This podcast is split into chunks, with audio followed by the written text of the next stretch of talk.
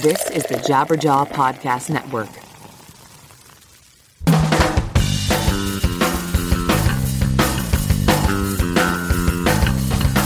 I'm sick with this, I'm sick with this Situation that violent, lost judgment My own sweet time didn't teach what I found I didn't recognize simple things anymore. I don't wanna be defeated, I don't wanna be defeated I don't wanna be defeated, I don't wanna be defeated.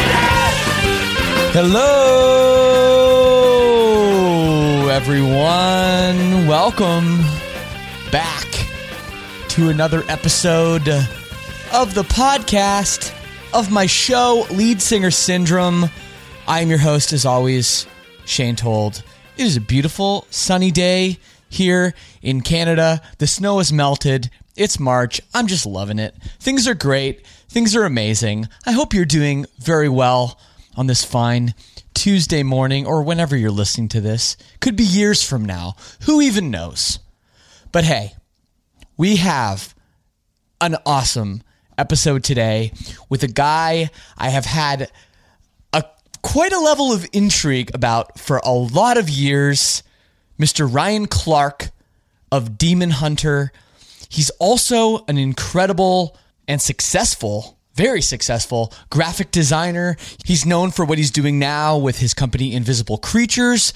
I know him best from back in the 2000s being the premier album cover designer, artist for so many bands in the scene. He designed all those iconic album covers, many of which I'm sure you know.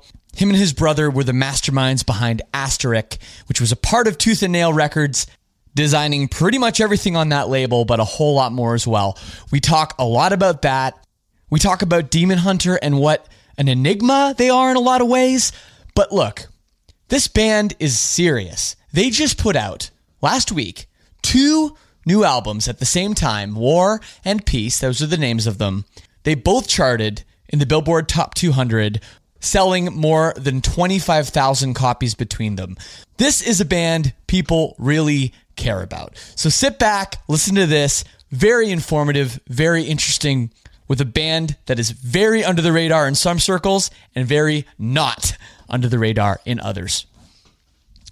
Before we get into that, hey, thanks for being here. As always, hey, if you want to get in touch, super easy. You can send me an email, leadsingersyndrome at gmail.com. You can add me on social media at Shane Told or at Lead Singer Syndrome or at Lead Singer Sin, S Y N, if you want to tweet at me. I also have to give a big shout out to all the members of the Lead Singer Syndrome All Access Club. My sinners, where are you at? I know I'm going to see you at Sinnerfest. Things are awesome right now with the club. If you don't know about the club, basically what it is is if the one episode a week isn't enough for you, we have an option. We have more bonus contents. We have merchandise. We have an amazing community of like minded fans. And this thing is growing rapidly. We are well over 300 members now, new members getting added all the time. It is super, super cool.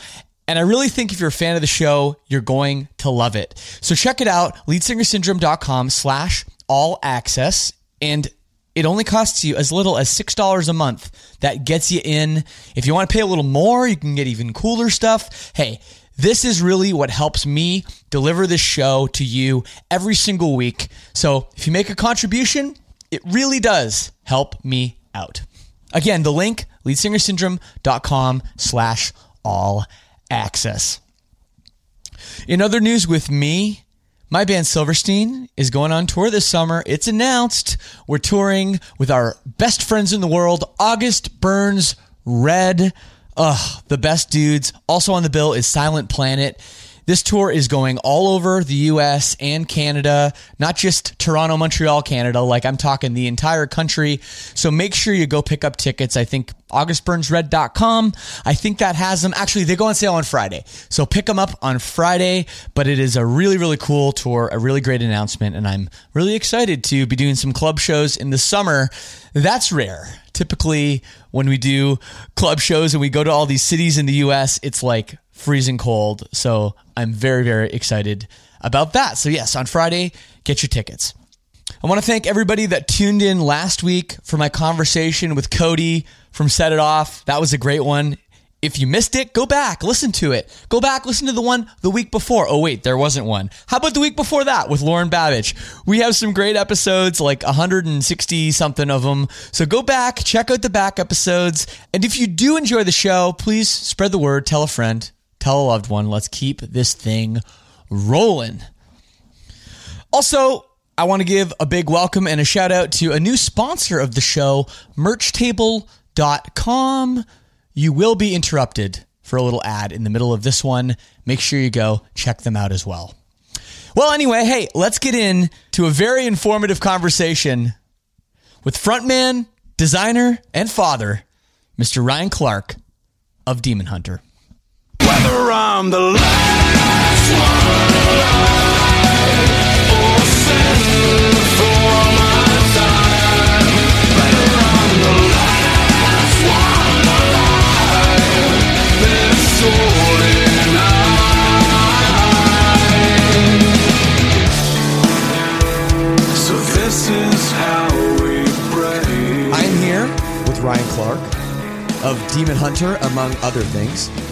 Uh, dude, uh, thanks for doing this.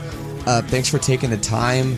Uh, one of the busiest people I think I know of. Um, it, except that you don't tour that much, so maybe that's True. what. Maybe that's the secret. It yeah, that's part of it, definitely. Um, I mean, there with the amount of things that I've kind of gotten used to juggling. Um, there's definitely no way where that I could add touring to that mix. You know, at least not at the capacity where other bands are doing it. You know, like months and months out of the year. Um, No, no, yeah, I've always managed to kind of like um, find a balance between a lot of things, but it's it's mainly because of the way that I can kind of um, dictate like the schedules of all those things. No, it's, it's kind of incredible and, and impressive. And to be honest, I'm a little bit jealous.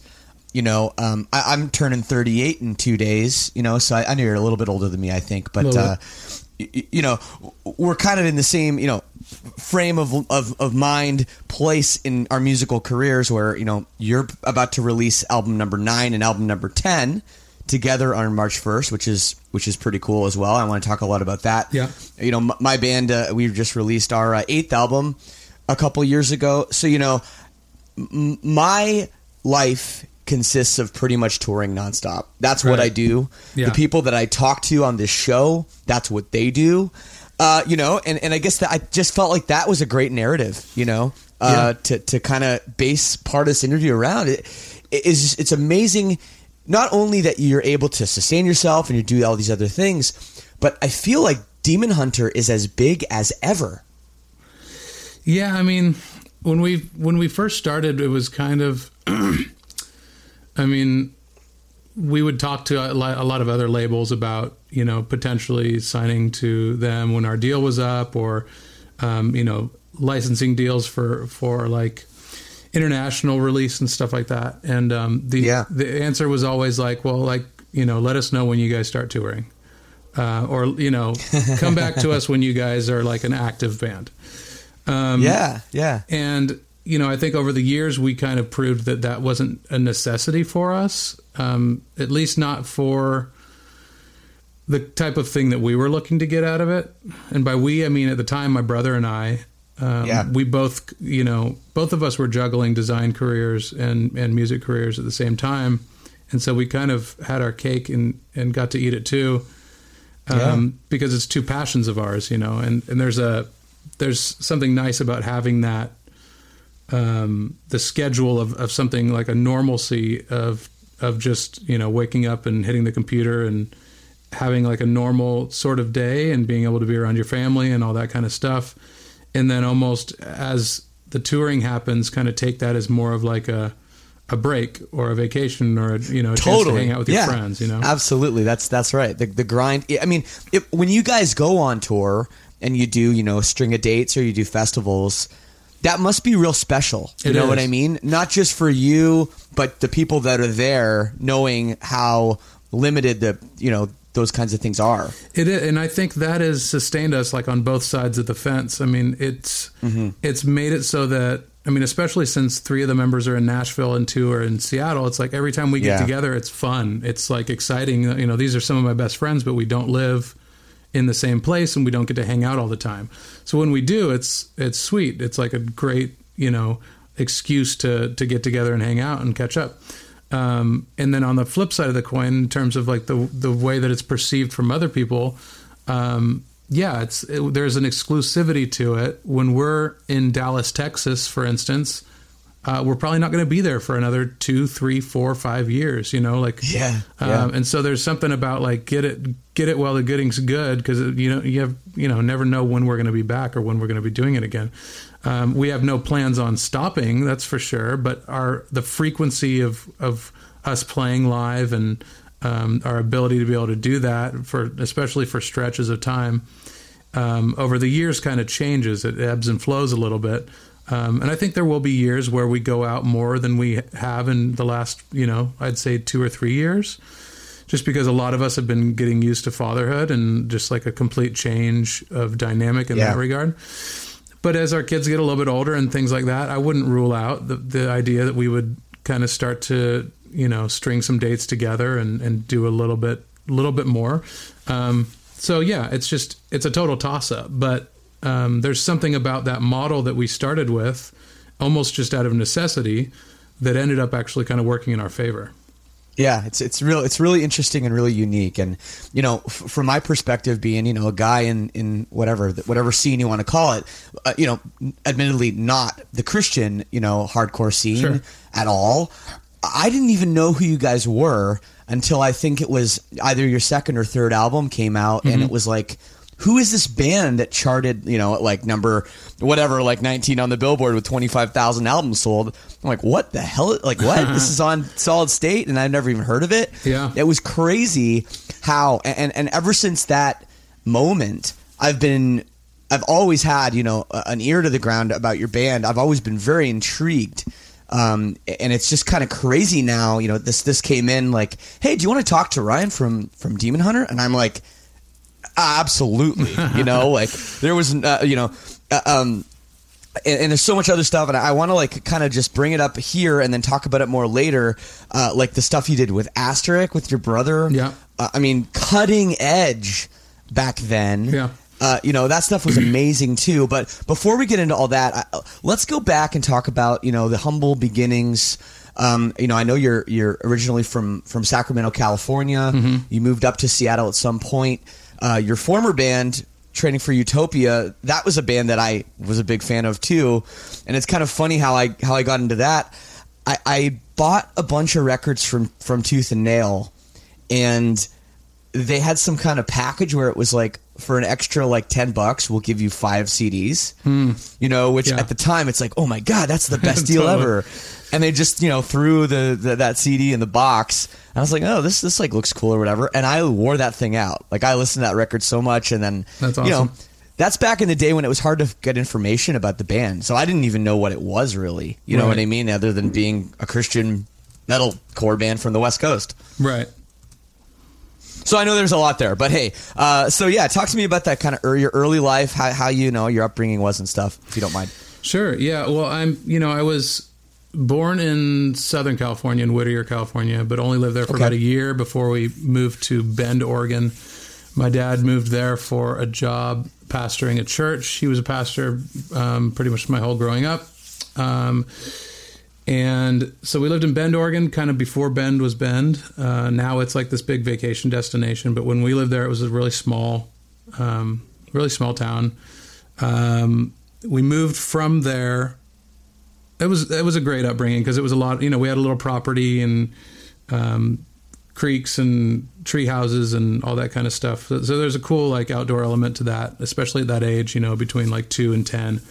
When I was Right. ten, we moved from there to Elk Grove, California, um, which is just south of Sacramento, and into a very new, um, very uh, cookie cutter suburb um, called Laguna Creek, which was brand new at the time. Uh, it's best known at this point, probably not very known, but it's where m- most of the if you buy like an Apple computer or something, Okay. it's probably going to come from Laguna Creek. It's like one of, one of their big shipping facilities on the west coast.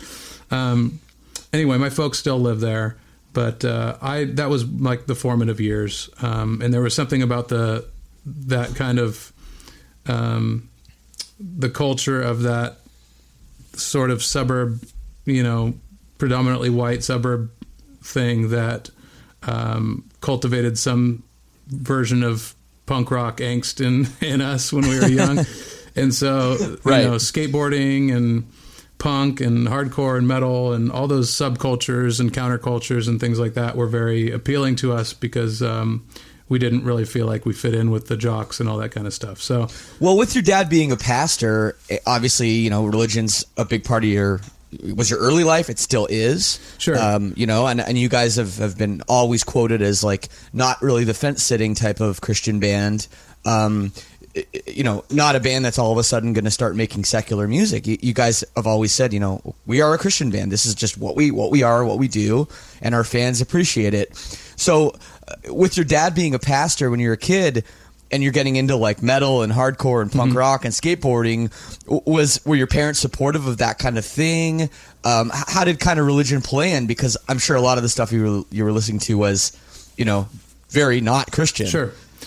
Um, I mean, it, it it kind of went a little bit both ways. Like they were certainly supportive of my brother and I doing artistic endeavors, whether that was you know um, visual arts or Yeah. music and things like that. And my dad was a guitar player. My mom sang. That's kind of where I learned how to you know find a harmony, um, you know, within a melody and things like that. And so there was that stuff kind of came from them. Um, the particular styles of music, yeah, I mean, to them they would rather it be like a Christian album or something like that. But there wasn't Yeah. a lot of pushback with that sort of thing. Like as long as we were good kids and like didn't find ourselves in like a ton of trouble and um, and that sort of thing, I don't think they were particularly too concerned.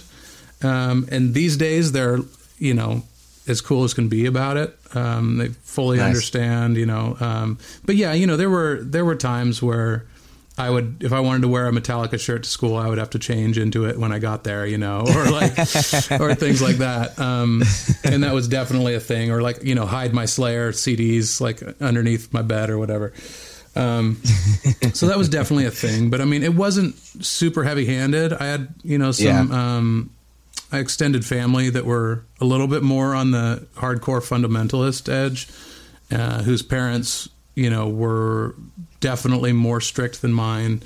Um, but mine, as far as that thing goes, were actually pretty cool.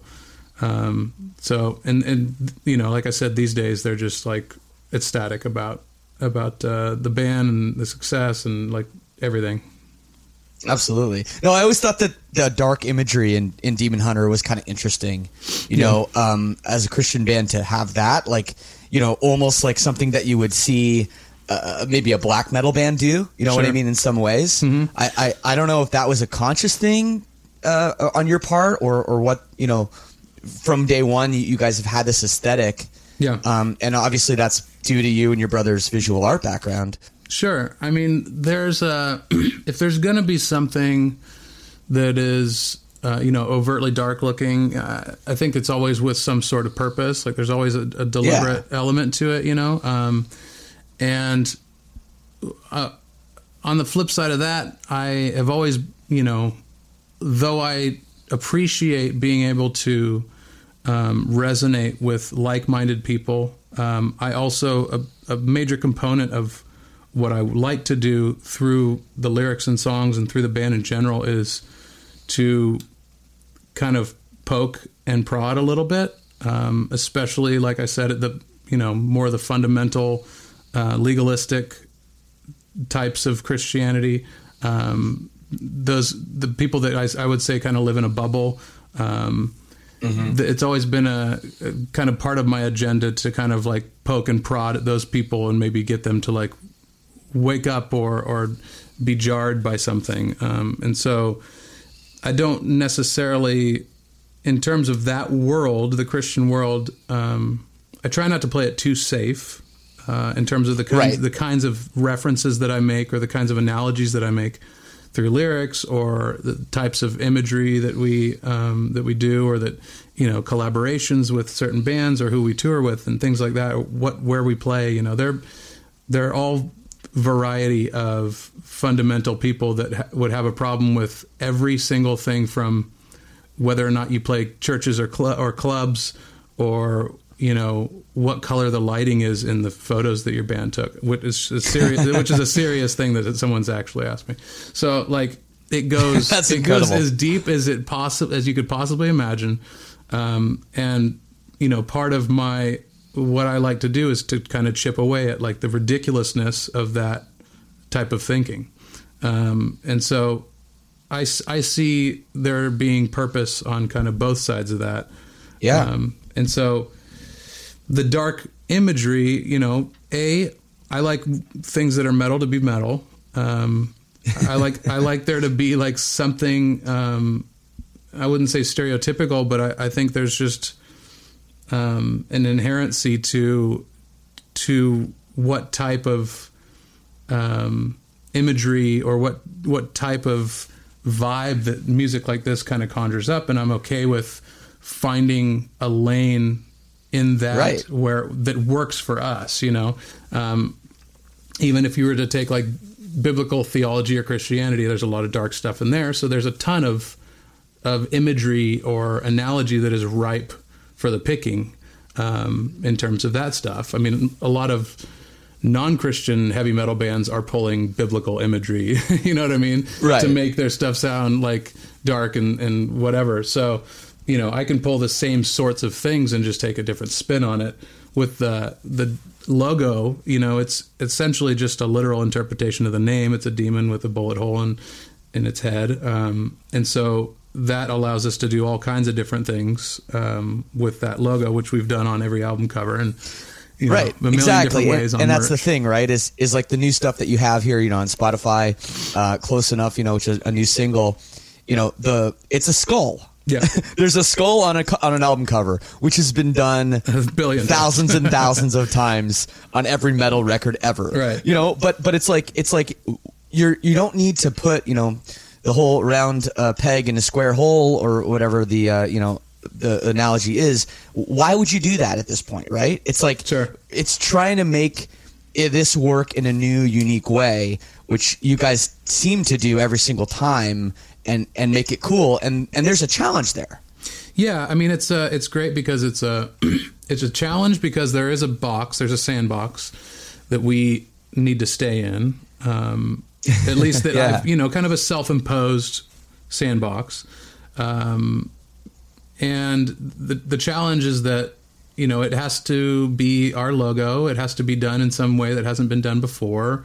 Um, and the freedom is that I don't have to I don't have to think of some completely new concept for an album cover every time. And there's freedom in that. There's freedom in not having. There's freedom in the boundaries to you know to a certain degree. Is um, I know what it needs to be.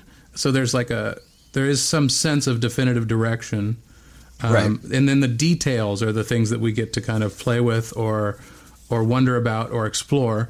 So the way that the skull is presented, whether it's like some kind of fine art, you know, pen and ink, or or a painting, or whether in this in the cases of the new uh, records, it's a digital rendering. It's a it's, I had someone do a digital sculpt, and then we rendered it and lit it all in the computer, and um, it looks very real. Um, but you know, it was the first time that we've actually done something like that, and so there's there's a million different variations on that logo that we could do, and so that's that's Yeah. kind of what keeps it exciting. Is like you know it's going to be this the logo, but you don't know how that logo is going to be represented. Right. I mean, I mean, you guys, you know, with the company that you're running, running now with your brother, you know, and all the incredible things, you know, that you've done with, you know, uh, I mean, from the Grammys to Whole Foods to NASA, you know what I mean? You, Yeah. You've worked with all this stuff, and you're always on, you know, the cutting edge of whatever new design stuff is out there.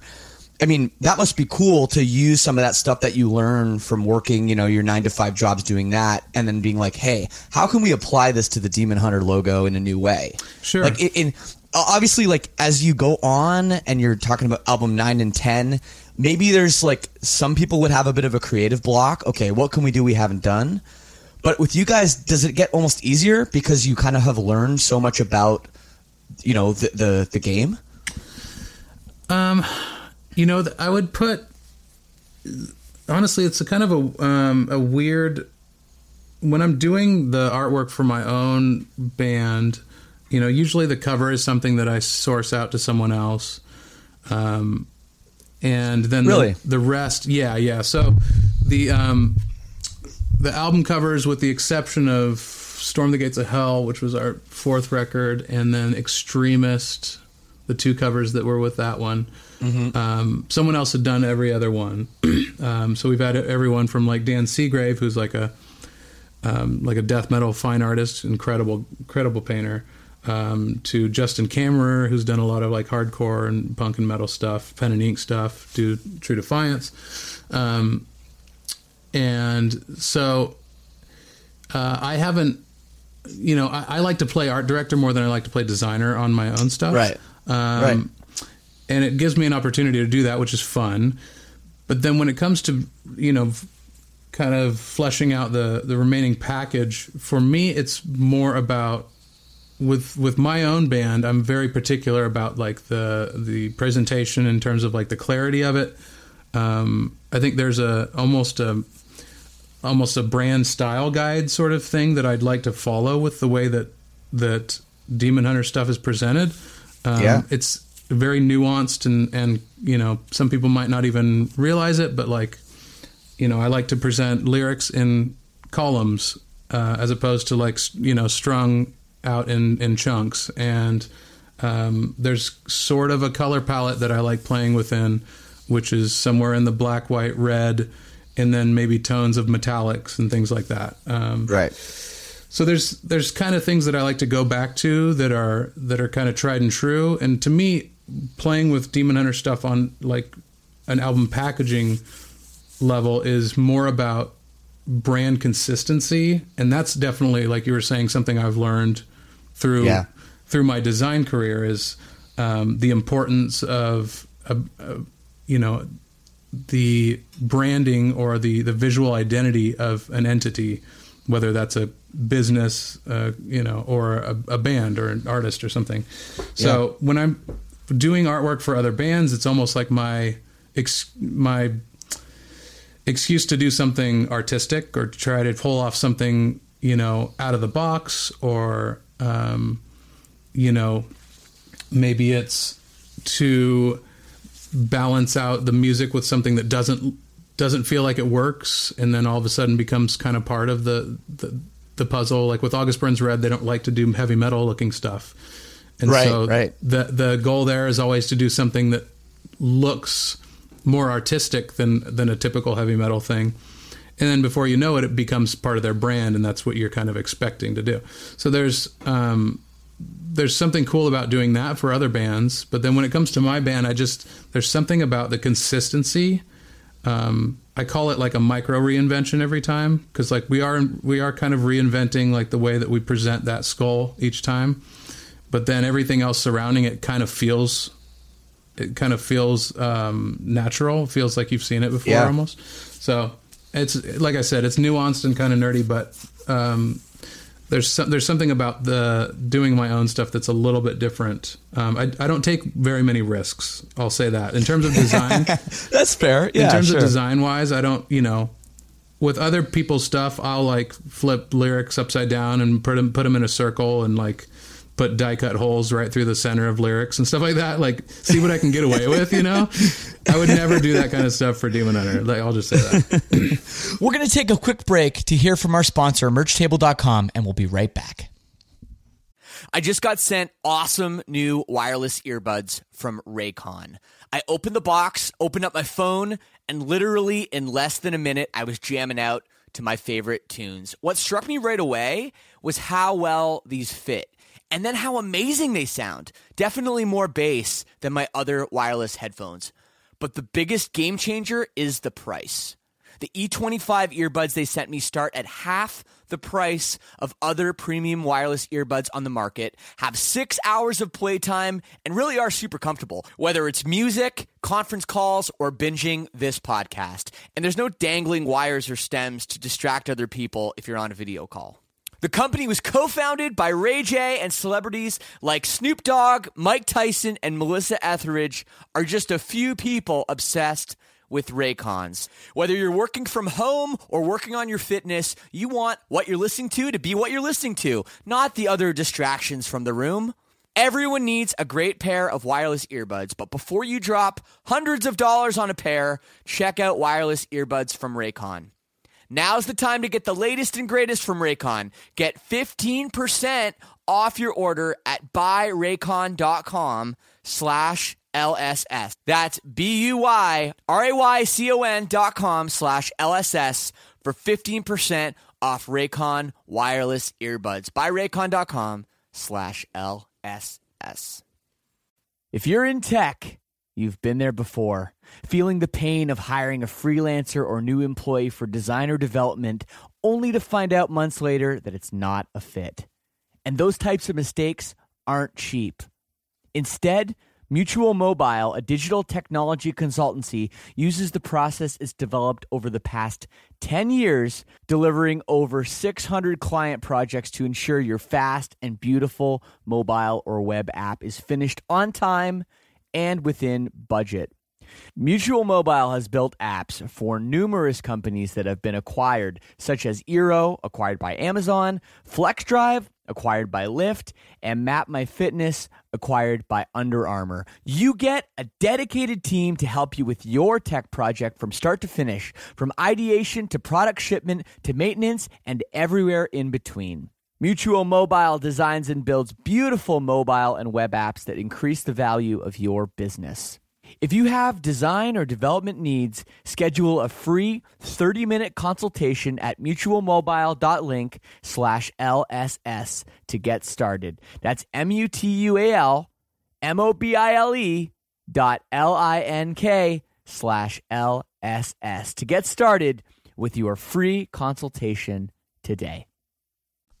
Well, maybe that's a good segue into you know um, Asterik and, and you know a, a lot of people that you know were around at that time buying CDs, you know, at Best Buy and everything. Um, you guys were behind pretty much.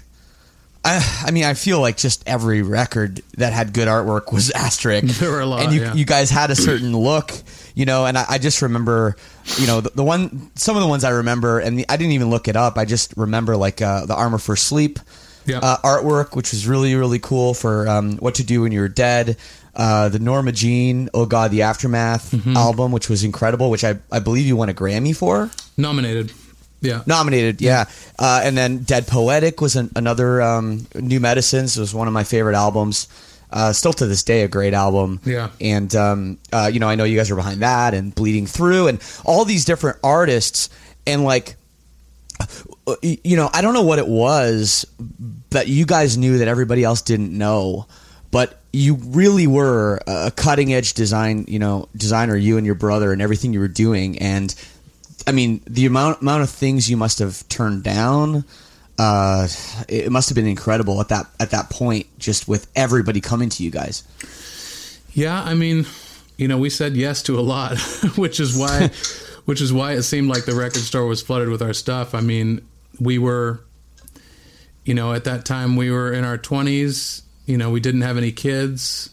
Um, Yeah. the world was kind of our oyster and so we were working the, again, you know, going back to the the touring frequency of the band, it's like, you know, we were designing 14, 16 hours a day sometimes, weekends, like Yeah. for months and years. I mean, I, you know, you hear about people putting in their 10,000 hours. It's like, I, I just like sneer at that because it's, I put in like twice that, you know, um, Right, just in those right. first like 15 years. Um, and so, yeah, we didn't say no to a ton. We said yes a lot, even when we barely had time for it.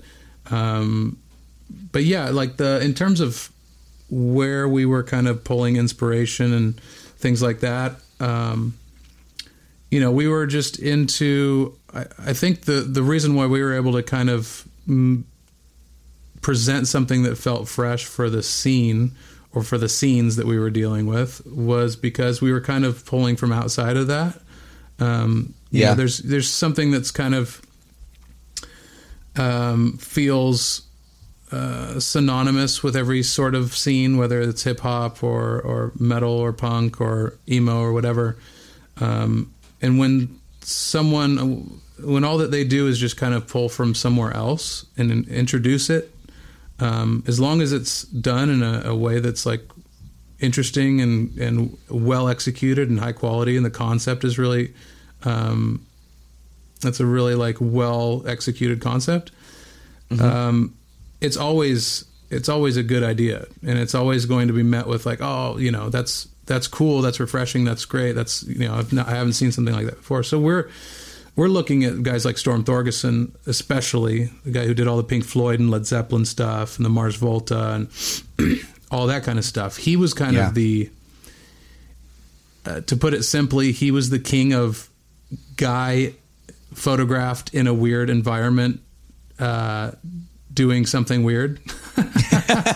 Do you know what I mean? Like, the, Yeah, know and so many mean. of our albums kind of were that. It was like, oh, there's a guy like flying through a neighborhood, or there's a guy whose skin is peeling off, or whatever. Right. Um, Storm Thorgerson was the catalyst for most of that kind of stuff. Like he was doing the kind of surrealist photography stuff back in the 60s and 70s. Um, and so we were looking to guys like him. We were looking to guys like Vaughan Oliver, who did all the 4AD stuff, you know, Pixies, Breeders, for especially for typography. He was kind of the master of odd typography. He would even print stuff out, um, cut it out, curl it, put it put it on, um, you know, clothespins, hang it, photograph it, and then that would become the type treatment. Do you know what I mean? Like he would go Right. above and beyond to do these really elaborate type Exactly. treatments. Well, that's what it was. I mean, it was you guys going above and beyond with everything. I think it's is it the Bleeding Through uh, album cover that you did that has like an actual like pig's heart or something. Yeah, so the, the bleeding through the truth um, was basically you know band members whose limbs or faces or whatever have been kind of like blown off, and there's just like a uh, ungodly amount of what you would assume would be blood. They're black and white photos everywhere, uh, and so the way that we did that was just by you know that's just all in the preparation of the photo shoot. Um, if you take the time to do the preparation correctly and give yourself less work in post, it's just going to look more real every time. So that was, you know, part of a, a kind of a new level for us of trying to do things that were very un um, interrupted by textures and things like that. What we did a lot Right. early on were highly textured photorealistic images and the texturing essentially you know it was a trendy thing to do but it also allowed you to kind of like hide a lot of the inconsistencies in the photoshop Yeah. work and things like that and so as that started to become more of like a a thing that people were doing and it kind of got tired and it got a little bit old. We we kind of switched gears to doing things that weren't textured at all and just work extra hard on making them look really real. So part of that bleeding through thing was take the people, um, you know, kind of sketch them out in whatever angle we wanted them shot at, and then we essentially had styrofoam that that mimicked the positioning of their body, and Wow. we had the you know pig entrails. Um, a bunch of other kind of random um, gross meat products. Where did you get that stuff? Like Um, from so a butcher our shop? photographer, our photographer, yeah, at the time, his name was Jeff Gross. He was one of those guys, kind of. yeah, a- Jeff Gross is right. yeah. He he'd done a ton of our stuff at the time. He was kind of our go-to guy at the time. Him and and Dave Hill, um, who ended up being a massive photographer. But uh, those two guys, basically, you could give them a give them a concept and kind of tell them what you were looking for, and then they would they were kind of their own producers. They would just go out and make it happen. Um, so you could ask for something ridiculous like the band's going to come over and you need to convince them to completely douse themselves in chocolate sauce, which is what that blood was. Right. And uh, he was great at that kind of thing because he was a you know a photographer, um, definitely at heart, the kind of guy that would go up and ask someone, you know. Uh, uh, you know, he's the kind of person that could go up and ask homeless people if he could take their photos, like which isn't something that like a lot of people could do. Um, so he had he had a sense of um, you know, he was very sure of himself in that way. So he was Right, great, right. a great guy to have working for us in that regard because we could pitch him anything and he would just make it happen. Um, So that thing is, he went and got the styrofoam, he cut it out according to our sketches, and then kind of pinned or I think yeah, I think he pinned a lot of this meat and gunk to it, and then he covered that in black. I think it was corn syrup mixed with chocolate sauce, um, and then photographed the band with the same, you know, like half of their body covered in this mixture, um, and then what what ended up um, being like two photos. The post work was really really simple because the everything lined up in terms of the the angles um, and things Yeah. like that. It was, and there was a lot of black to kind of hide certain things in, um, and so yeah, it, it ended up being a really really cool looking thing because it just looks so real. Yeah. But, um, that was Wow. that was mainly because we just kind of did all the work like on the front end, making sure that the angles and all that stuff was correct. What's some of your favorite projects you worked on back then? You know, in the kind of in the heyday of of whatever the scene. Yeah. Um, well, Norma Jean was definitely one for me. So my brother did the Bleeding Through artwork. Norma Jean was mine, and um, that was a huge labor of love. Um, that one's a little bit unassuming from the album cover because the cover is just kind of a type treatment, and then you open it up and you get Right. these really kind of like wacky looking, um, surrealistic images of people's bodies you know, either conjoined at the waist or, you know, um, they have vines growing out of their stomach or they they have glass growing out of their back or whatever.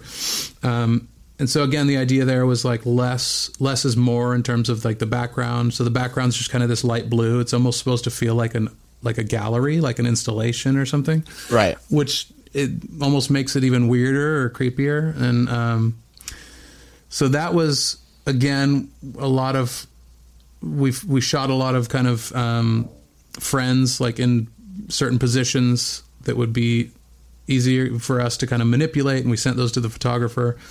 Um, did the same sort of thing as we did with Bleeding Through. Had him shoot, you know, whether it was glass or vines or whatever, and like it, exactly where we needed him to be. Right. Um, it was a ton of Photoshop work because you still have to fake a lot of the shadows and you have to fake a lot of the, st- you know, if it's if something's growing out of someone's body, you got to find a way to make it look like it's coming out of there. Um, so there was that, and then that that artwork actually was a ton of time spent on typography because the lyrics were essentially typed out, printed out, cross. A lot of the lines were crossed out, um, either by like a typewriter X kind of scenario or like with red lines, like edited. Um, and so I had to have the foresight to, you know, I want to, if I'm going to double a line or double a word, I need to know that I'm going to cross it out later.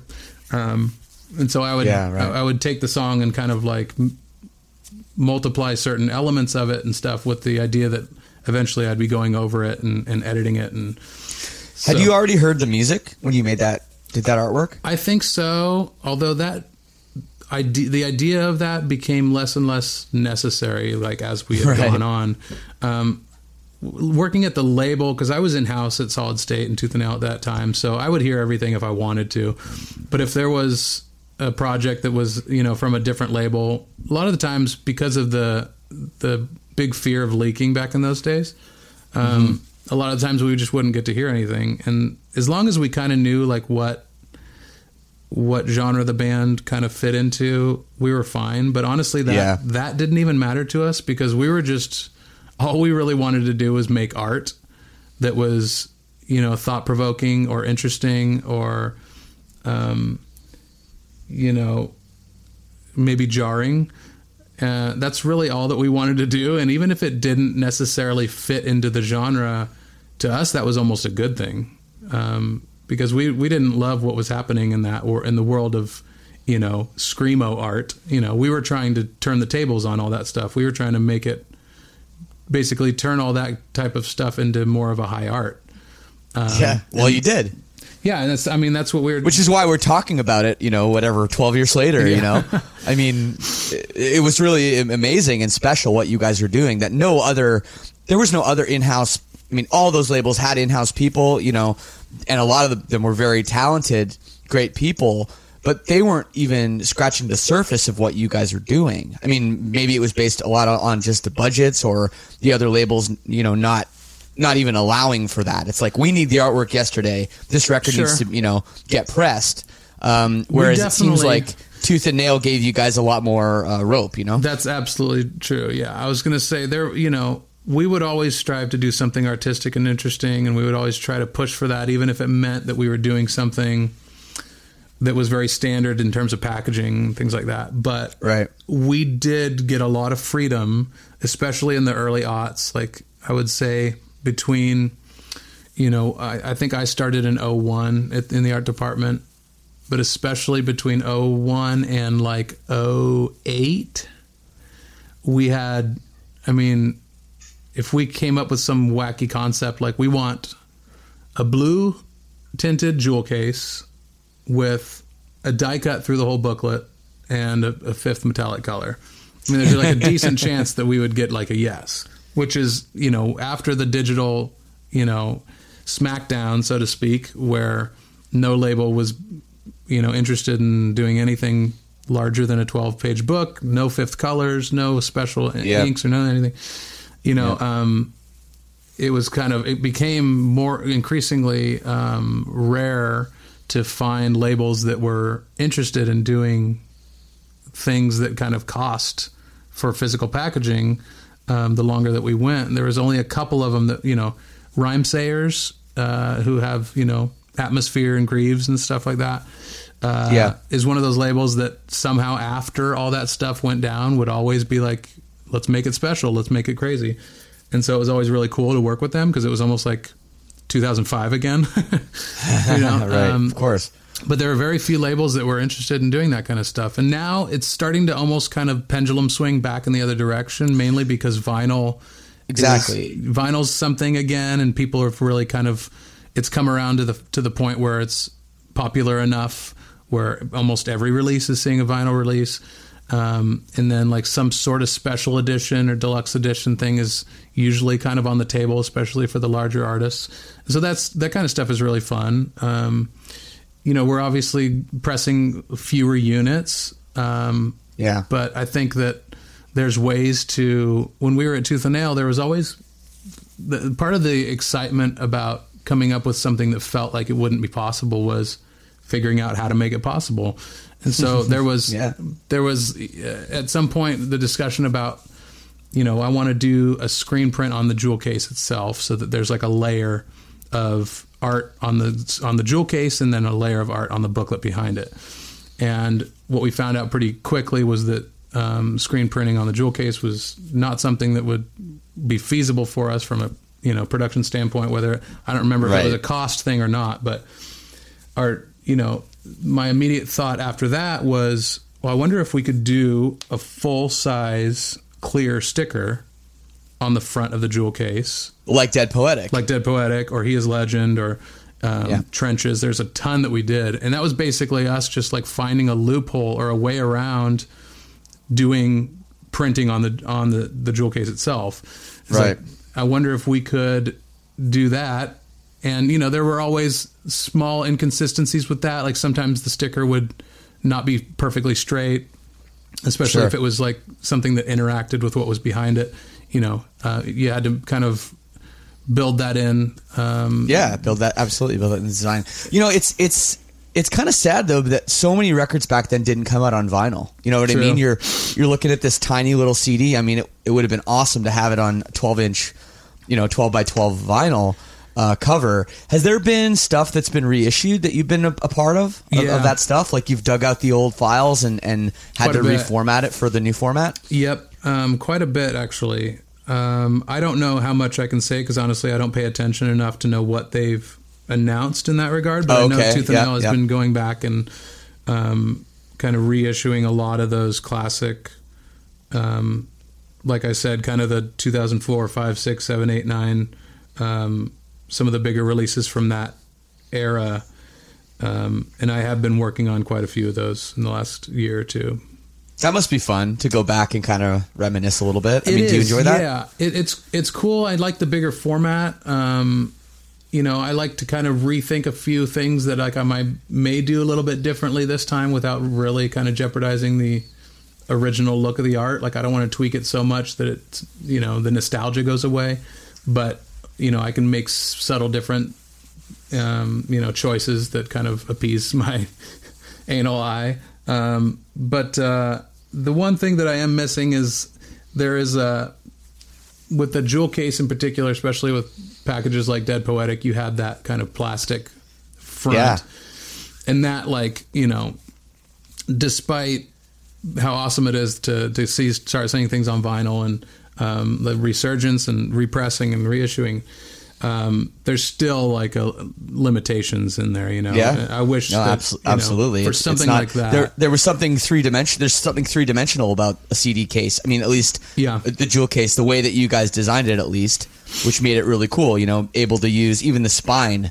You know, Right. adding that into the artwork. Right. Um, you know, and that's something with a vinyl. Like, sure, it's it's bigger and it's beautiful, but it's also flat. Right. And if you want to try and almost um, mimic what you did on the CD, it's like the cost is just going to skyrocket, you know, because it's Yeah. it's four times the size, and you know. Absolutely, man. Well, I want to I want to get back to talking about a little bit about music, and and we've I love the artwork talk, but uh, I'm sure a lot of people want to hear about you know some of the stuff going on behind the new Demon Hunter record records. I'm sorry, Mm-hmm. That's right. War and Peace out March first. Uh, talk to me about this these records. Why are you doing two of them um, uh, now? Well, it's been kind of on our radar to do two records, um, probably for like the last maybe four records. Um, it was something that was kind of on the table.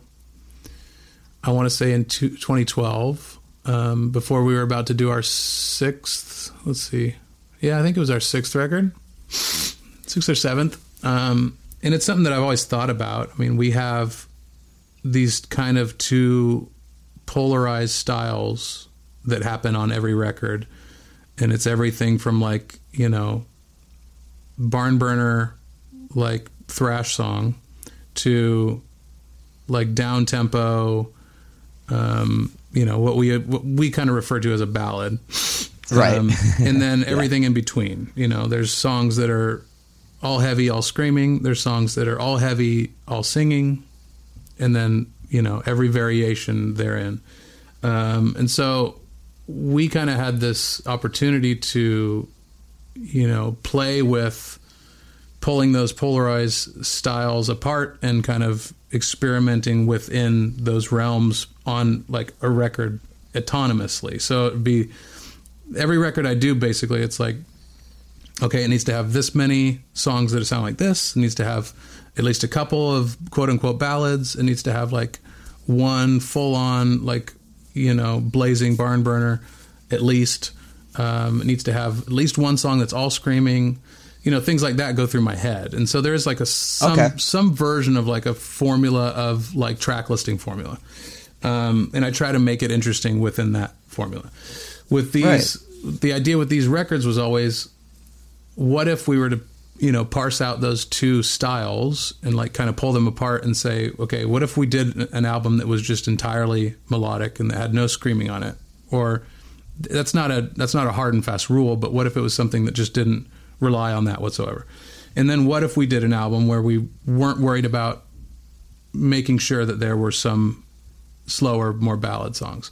And so it was basically kind of an experiment in that um, part of it was just to see if we could pull it off. Um, you know, part of it was Yeah. because we love to record, love to write and record. it's our favorite part of being in a band. Um, and so, you know, usually, you know, especially with the ballads, since there's only a few of those per record, it's like there's almost so much experimentation that can really happen within the style of those types of songs.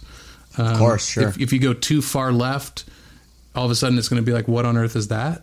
But if you if you do a whole album of melodic songs, you can go that far left, and then it just be it becomes less of a distance, right? Stylistically. So um, it basically allowed us to do things that maybe were a little bit left of what we were doing um, in both regards.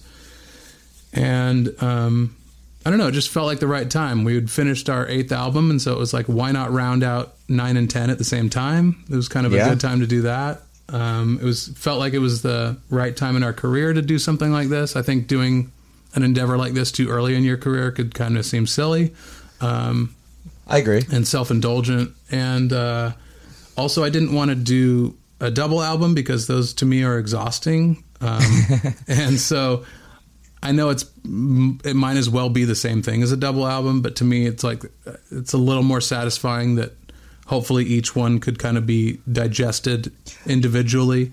Um, Yeah, I get I get that I- exactly. You know, and the the old you know uh, whatever it is, um, you know, everyone said this forever since you know the the beginning of music. Like no band has ever pulled off a perfect double album. no, I mean, the Beatles couldn't even do it, you know. Totally. And so many of the so many times, you know, whether it's um, you know, Smashing Pumpkins or Right. or you know all these other bands that have made really good double albums that are that are classic double albums. It's like, man, if you just took those twenty Of course. songs and just took the best twelve. You'd have like an incredible record. Of course. I know? mean, we only So, remember 12 songs from Mellon Collie anyway, right? uh, exactly right and if it was just those 12 Yeah. think about that album it would be you know um, so I, I i always like had this this idea in my head it was like okay do a double album be fully prepared to put out a double album And then cut then it once it's one. actually done then just then just cut it in half Yeah, and take the smart. best shit and then maybe that's the secret to making the you know a classic album I'm sure it is. yeah, just self editing. But I, I like the concept though of having one kind of crazy, you know, I like the term barn burner. That's a term I use as well. Uh, you know, and having that and then an album of of, you know, of ballads and I think that's Yeah. that's going to be something that's going to really, you know, your fan base is going to really like as well. I think that's, so. I That's mean- a really cool idea. There's always been a little bit of a debate on like what what styles that we do are are the ones that resonate most with people or and it's Sure. if you just take it by you know looking at Spotify stats or iTunes stats Oh or well, things like, like that. Like I, mean, am a stone. I mean, that's your biggest Right. song on Spotify, and, and that's like our most definitely a melodic thing peace we've song. ever done. Yeah. Yeah, and it's a B side, yeah. And uh, but then you go play live, and it's like people are yelling out for like the heaviest stuff that we've ever written. So, Right. um, you know, I think there's, I think what it is really is that people like both, you know, but there's like, it's it's more often the right time to play something that is more melodic than it is to play something that is really aggressive. Um, and so I think I think that's just the nature of it. But I mean, part of it is just this experiment of like what what is going to resonate more with people, what are they going to find interesting, um, and it just kind of helps us keep fresh in terms of what we're doing with the blueprint at this point. You know, it's been so long, and it's yeah, the changes have been subtle over the years, but you know we're in this zone right now where um, my guitar player Patrick and I are kind of writing things together at this point, which is a fairly new thing, just as of la- the last uh, record outlive. Um, and so there's a there's a freshness to that, which is nice. I mean, that's another reason why this was even possible. If you know, I was responsible for writing all the songs the way that I did for you know, um, the world is a thorn, true defiance, extremist. Uh, I don't think that I would have been able to do this many songs, especially juggling the things that I do. And so, sure. It's a lot of um, songs. It's been it's been awesome to have someone sending me songs and just be like, oh, that's the one. All I need to do is write melodies and lyrics for it. That's great. Make a couple tweaks to the, you know, if any, to the structure, and it's just it takes a lot of the load off of me, which is awesome, and it makes it more exciting again. It makes like less pressure for me, and I still like to write, you know, songs, and so there's about half of the songs are mine, but um, it's really nice not to have to have such a, a, a hold on the, the the songwriting in terms Totally. of every element, you know. Totally, absolutely. Well, the the new records are out uh, March first. You can get some pre-orders at the Demon Hunter website, including uh, one that that comes with an eighty page book. Mm-hmm.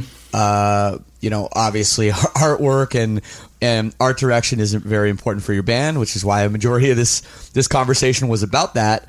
Uh, but you know what? One thing I thought was actually pretty cool was actually how cheap it is. That you can actually get it for like only like fifty dollars, which Yeah. these days seems like a steal. Yeah, I mean that's always been something that is important to us. If we're going to do something that's deluxe or that's special, um, we want it to be affordable. And you know, last record we did a pledge thing where it was we did a deluxe. I think it was forty bucks, but then we did just for fun we did a super deluxe, which was five hundred dollars, and there was only five Wow. of those. How many? How many were there? there were five, but they sold they sold in the first day. Yeah, yeah, right. But I they, know. you know, the first thing it was a wooden box that was etched. You know, this big twelve inch wooden box, and you open up the the top, and the first thing you see is just like a flush top with a little slide with my blood in it on each one of them. Whoa. So yeah, it was the most. It, we were like, what's the most intense deluxe edition that we could ever conjure? So that one was insane. But yeah, for the most part, I like to do something that's like you know pretty affordable. Um, a lot of our deluxe editions come with like some sort of DVD like making of thing. This record that was Right. like with this amount of music and this this amount of lyrics and things like that. Doing like a component like that just felt like a little bit too much. Again, I don't want to exhaust people. Um, so it's just the music, but you do get a B side on each record just from the deluxe edition. Um, So I got to sorry, I got to cut you off. Yeah. Where did you where did the blood come from? How did you do that? oh, from my thumb. So I had like a diabetes uh, needle that I used. Um, that was pretty easy. Now, what if I guess you know those f- five people that have your blood now in case they want to frame you, Yeah, you exactly. know, for uh, Uh-huh. for some for some crazy uh, crime or something. Yeah, I know. I thought about that. That's uh, wow, that's incredible, man. Um, damn, dude. Well, everybody check out that stuff. That's uh, that's really cool. It sounds like a really, really, really cool record. Um, before I let you go, I got a couple fan questions, Sure. if you don't mind. Um, somebody asks, uh, how did the Five Finger Death Punch collaboration uh, come about, and how was was doing that?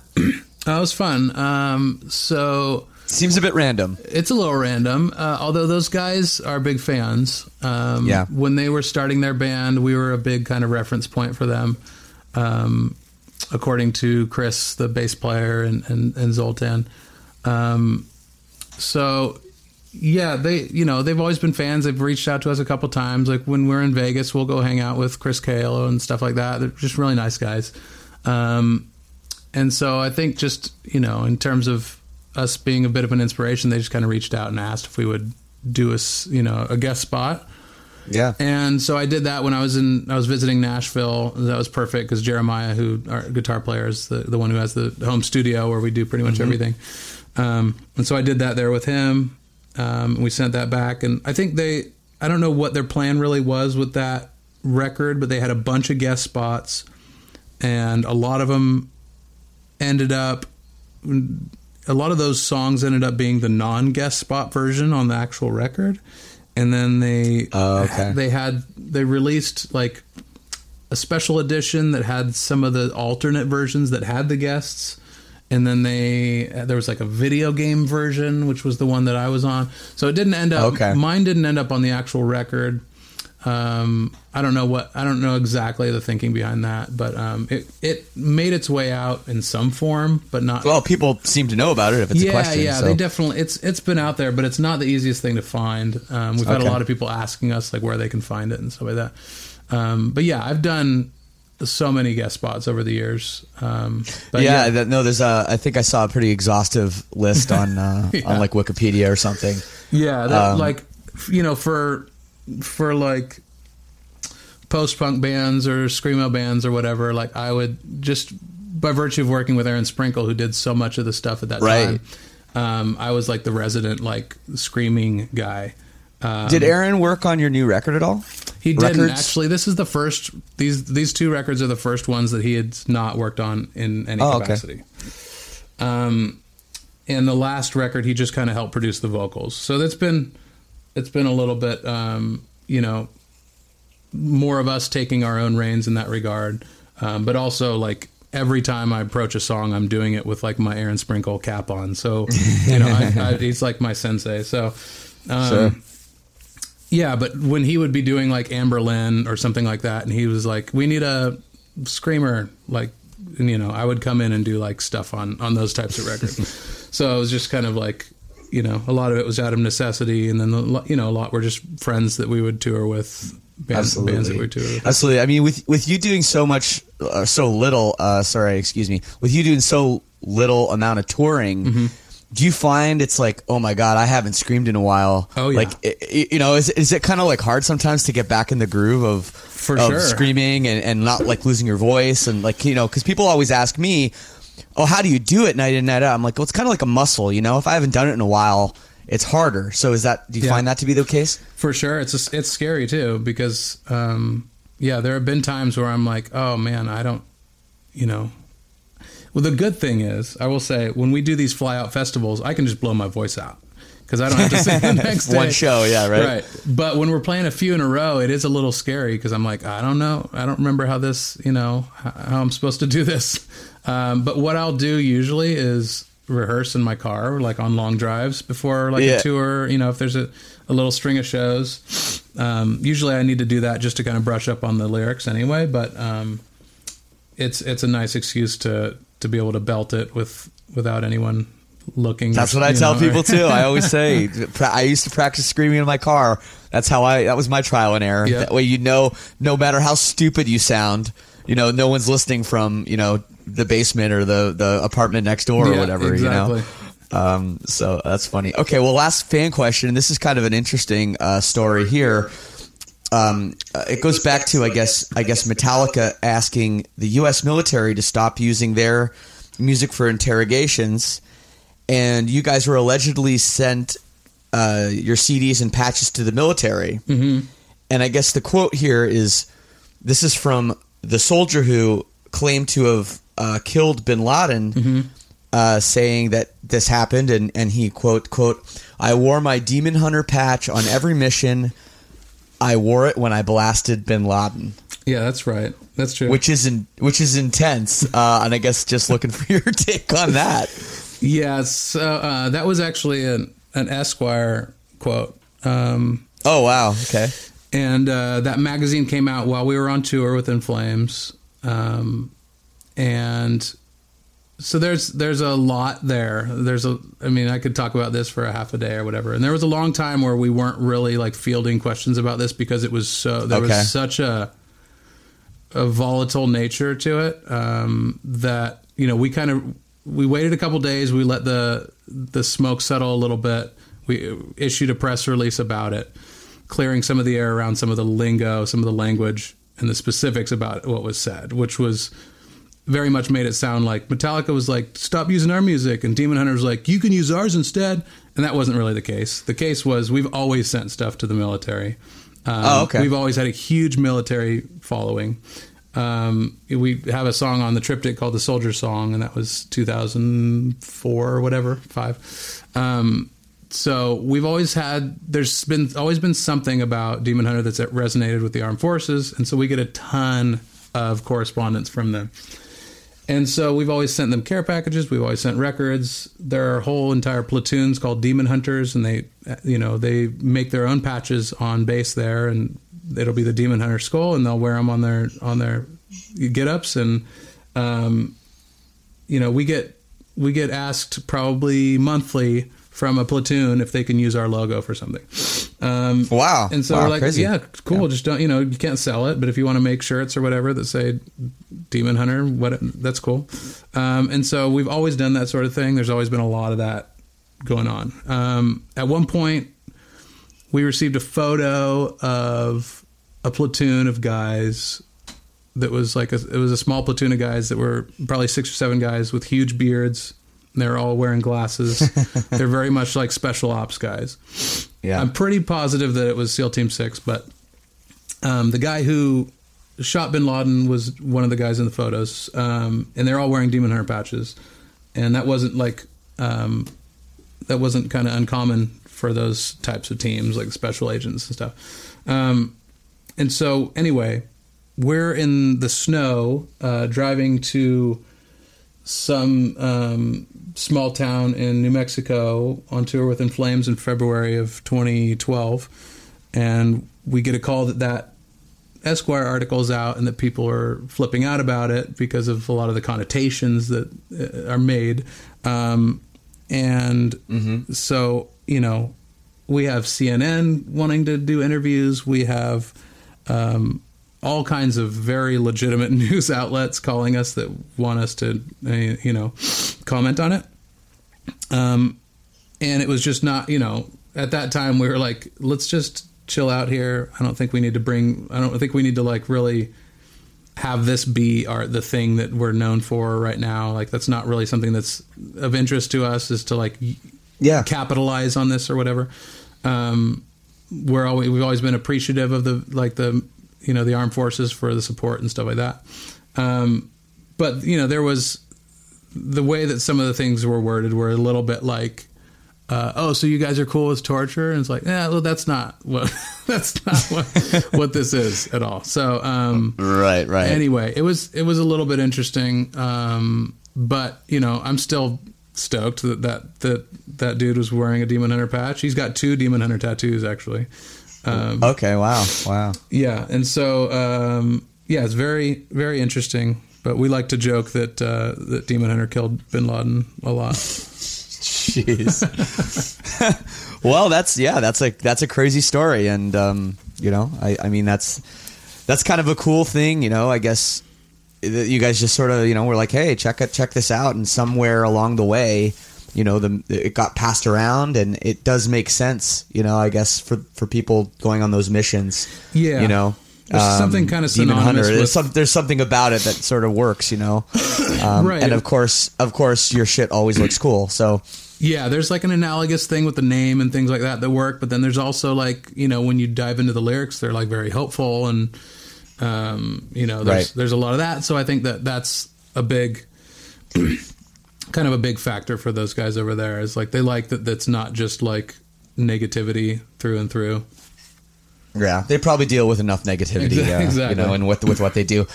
Well, Ryan, thanks so much for taking the time. Um, anything else to tell the people before I let you go?